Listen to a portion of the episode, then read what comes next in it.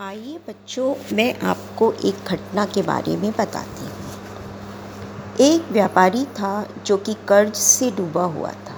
उसको अपनी इस परेशानी से निकलने का कोई रास्ता नज़र नहीं आ रहा था। जिनसे भी उसने उधार लिया था, वे सभी अपने पैसे को उससे वापस लेने के लिए दबाव बना रहे थे। एक पार्क में बैठा हुआ वह यही सोच रहा था कि किस तरह से वे अपनी कंपनी को डूबने से बचाए। अचानक एक वृद्ध वहाँ पहुँचा और उससे बोला कि लगता है आप काफ़ी परेशानी में हैं। उसकी बात सुनकर उस व्यापारी ने उस वृद्ध को अपनी परेशानी के बारे में बताया। वृद्ध व्यक्ति ने कहा कि मैं आपकी मदद कर सकता हूँ। उसने उस व्यक्ति को उसके नाम से एक चेक काट कर दिया और कहा कि आज के दिन ही एक साल बाद हम यहीं पर मिलेंगे, तब आप मुझे इस राशि को लौटा दीजिएगा।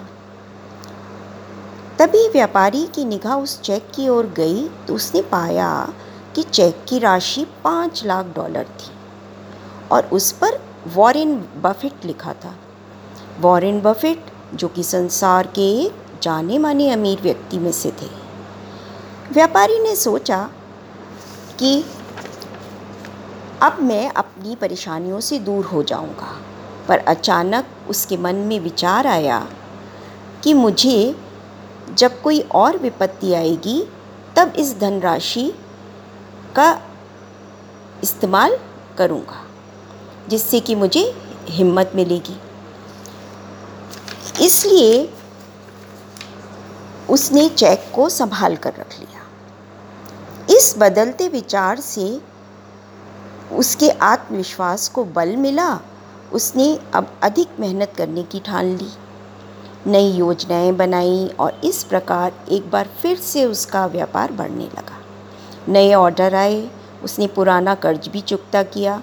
अब वह फिर से धन एकत्र करने लगा और ठीक एक साल बाद वह फिर से उस वृद्ध व्यक्ति से मिलने का सोचने लगा और वह उसी स्थान पर उस पार्क में आया। उसने देखा कि वृद्ध व्यक्ति वहाँ पर पहले से मौजूद था। उसने उसे चेक वापस करना चाहा कि अचानक एक नर्स दौड़ती हुई वहाँ आई और उस वृद्ध व्यक्ति को पकड़कर वापस ले जाने लगी। नर्स ने उसे बताया कि ये बार बार मेंटल हॉस्पिटल से भाग जाते हैं और अपने आप को वॉरेन बफेट बताते हैं। ये कहकर वह उन्हें वापस ले गई। अब व्यापारी आश्चर्य में डूब गया। सोचने लगा कि इस पाँच लाख डॉलर के चेक ने किस तरह से उसके जीवन को बदल दिया। ये और कुछ नहीं था, उसका नया आत्मविश्वास था, जिसने उसे जो भी वह चाहता था करने की शक्ति दी।